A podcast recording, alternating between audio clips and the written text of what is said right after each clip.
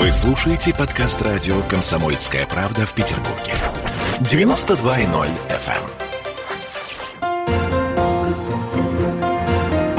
эм. Беседка. На радио «Комсомольская правда». Добрый день. В петербургской студии радио «Комсомольская правда» Алена Гринчевская. Это программа «Беседка». Заканчивается 2020 время подводить итоги этого во многих смыслах непростого года. И сегодня будем говорить об этих итогах, а также о добрых делах. У нас в гостях начальник службы по связям с общественностью СМИ компании «Газпром. Переработка» Юлия Митрофанова. Юлия, добрый день. Здравствуйте. Ну что, сегодня будем говорить о социальных проектах и инициативах компании «Газпром Переработка» в уходящем году. Я так понимаю, что сделать удалось немало, несмотря на сложности, связанные с пандемией. И давайте начнем с того, э, что ваша компания вообще в целом активно занимается благотворительностью, реализует масштабные социальные проекты. Расскажите, почему вообще этим компания занимается? Компания присутствует в Петербурге, получается, четвертый год. Просто произошла консолидация газоперерабатывающих активов. До эта компания была представлена только на севере нашей страны. Сейчас это пять газоперерабатывающих заводов, один гелевый.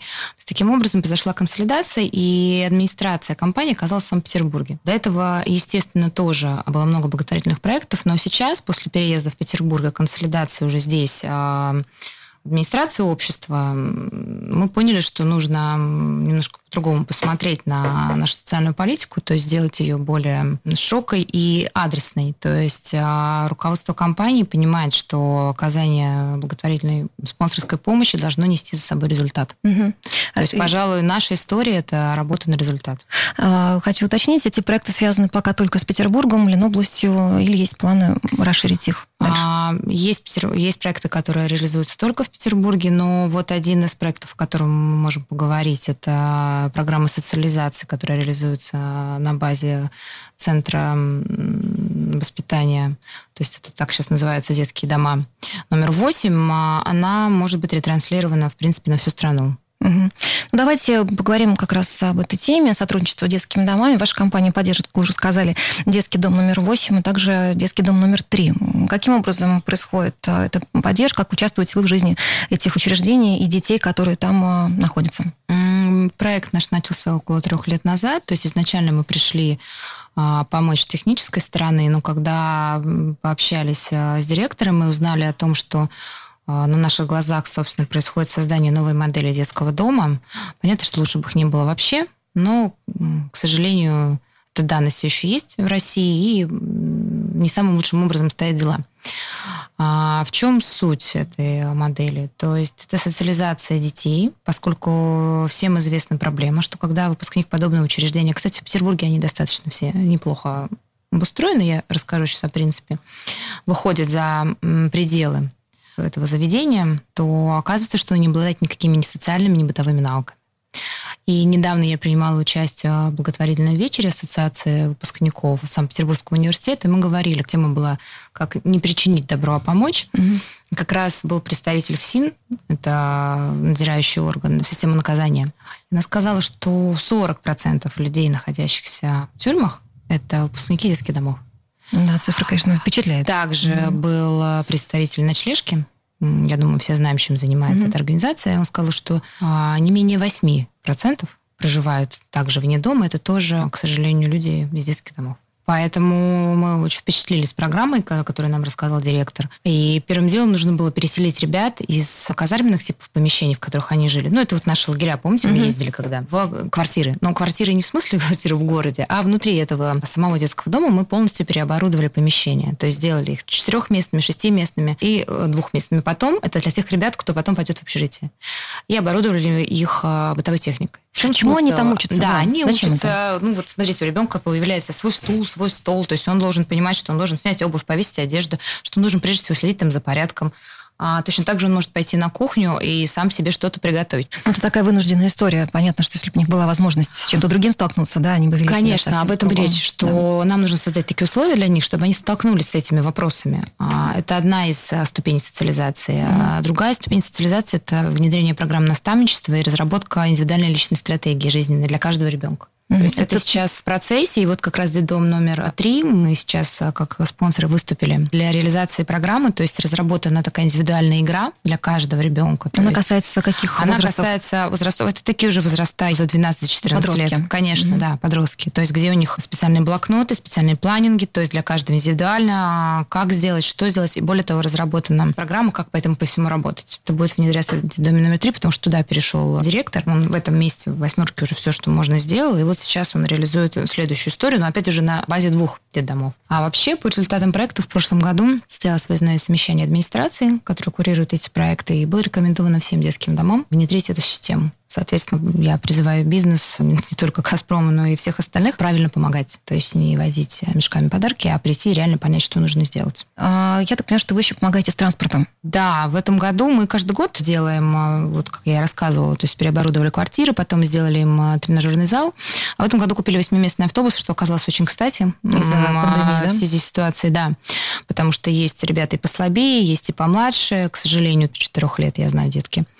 И, конечно, чтобы их их перевозить. Ну, во-первых, у них у всех есть какие-то кружки, какие-то секции и они их посещают. Поэтому и вот и возник вопрос передвижения, потому что есть два старых э, автобуса, я так понимаю. Ну, они, конечно же, там не очень удовлетворяли требования безопасности. Угу. Теперь там есть новый да, теперь есть автобус. новый автобус, да, восьмиместный. А теперь давайте коснемся фонда «Перспектива». Что это за фонд, когда началось с ним сотрудничество, и какие совместные проекты вы реализуете? Может быть, уже реализованы? Да, проект реализован. Мы также четвертый год в следующем году будем сотрудничать. Фонд «Перспектива» очень известный в Петербурге. Мы сотрудничаем со Светланой Мамонтовой, очень много у них проектов. То есть основной проект это стоп ПНИ, то есть стоп психоневрологические интернаты, которые нужно закрывать, проживающих там людей расселять. И сейчас мы поддерживаем, объявили сбор в нашей компании. Это такая предновогодняя история для дома сопровождаемого проживания. Это такой как а, коттедж, где волонтеры помогают проживать части ребят из ПНИ. Угу. А, на постоянной основе? А, на постоянной основе, на постоянной основе, да. Это поэтому требует постоянных затрат. Угу. А, волонтеры, понятно, это делают на добровольных началах, но тем не менее туда нужны там, какие-то вещи, что-то еще. Плюс а, ребята во время пандемии вывезли самых слабеньких из петербургского интерната. Девять человек смогли оставить. Я знаю, что один из банков Петербурга помог им приобрести квартиру. Mm-hmm. И мы сейчас туда покупаем технику, постельное белье. То есть это вообще, в принципе, у нас такая предновогодняя история. Это мы покупаем не за средства компании, а сами сотрудники просто помогают, и мы в конце месяца отвезем туда все, что нужно, соберем. А также с перспективой у нас началось сотрудничество. Есть три студии в психоневрологическом интернате. Ну, творческие студии. В Петергофе, да, творческие студии. Это студия театральная, это студия арт. И мы решили помочь с тем, чтобы в арт-студию приходили все-таки педагоги, да, им было с чего выплачивать зарплату, то есть mm-hmm. мы им оказали такую помощь и в прошлом году, и в позапрошлом. А дальше мы не стали останавливаться, мы решили рассказать о том, что есть там талантливые люди, и что вообще они, как они видят мир, и вообще показать немножко, что происходит внутри. И э, мы использовали рисунки ребят на нашей форме. У нас есть корпоративный фестиваль талантов, и мы взяли рисунки ребят и сделали свитшоты с их рисунками. Да, дизайнер Катя Андержанова mm-hmm. нам в этом очень даже помогла. Это вообще ее такое направление деятельности. И мы на нашем корпоративном фестивале вообще рассказали о нашем проекте, кто это, что это и как мы помогаем. Замечательно. Давайте перекоснемся темы спорта, но не обычного, не простого, так называемого адаптивного. Каким образом ваша компания поддерживает его развитие, какие спортивные мероприятия в этой области были проведены в уходящем 2020 году? Есть такая организация «Специальный олимпийский комитет». Это одна из старейших, э, я бы сказала, что с нее все зародилось. Это ребята, которые также проживают в подобных учреждениях. То есть это не паралимпийский спорт если чтобы разбираться, паралимпийский спорт это вот уже сборные, это уже это вот чуть повыше уровня с точки mm-hmm. зрения спорта. Это ребята, которых э, тоже занимаются спортом. Олимпиада проводится в Дохе, вы, наверное, не слышали. Наше представительство из Санкт-Петербурга одно из самых больших. Наши там гимнастки художественные. Потом есть различные виды спорта на колясках. Я, честно говоря, даже, наверное, и пауэрлифтинг даже есть. То есть, ну, то есть это ребята, которые преодолевают какие-то невозможные вещи физические. И вот проводятся всегда конце года руководитель приглашает э, представителей подобных ну, детских домов, интернатов сюда, проводит вот что-то типа пала, говорит им спасибо за то, что они это поддерживают. А мы тоже также каждый год, вот уже на протяжении трех лет помогаем им, они проводят э, волейбол на колясках. А, ну, там очень много мероприятий в рамках года проходит. Также это может быть какое-то театральное представление, когда вот эти ребята приезжают и что-то показывают. Э, то есть это одно тоже из наших мероприятий. Ну, достаточно много в рамках... В этом году было тяжелее, понятно, потому что их сдвигали, и было возможностей меньше, но все равно все, что было возможно, я знаю, что они провели. Угу. Юля, к сожалению, остается совсем немного времени. В заключение вопрос вот какой. Новый год, понятно, что это время подарков сюрпризов. Это хороший повод всегда для а, бизнеса, для предпринимателей себя проявить и направить подарки воспитанникам детских домов, но им все же нужно другое, да, там, внимание, забота, тепло. Вот на ваш взгляд, как все-таки правильно помогать детям, которые по разным причинам а, оказались лишены заботы родителей? Им нужно помогать э, всеми теми путями, что вы и перечислили, но прежде всего это скорее ну, очень часто волонтерская деятельность. То есть это внимание личное, хотя бы немножко этим людям. Не обязательно даже, что это будут маленькие дети. Это как раз могут быть подростки. Угу. А, также я хотела бы еще рассказать о двух наших направлениях. А, в этом году мы поддержали фестиваль, Международный кинофестиваль «Влюбленное в искусство». Это такая новая для нас история. То есть это прикоснуться к культуре города и оставить свой след.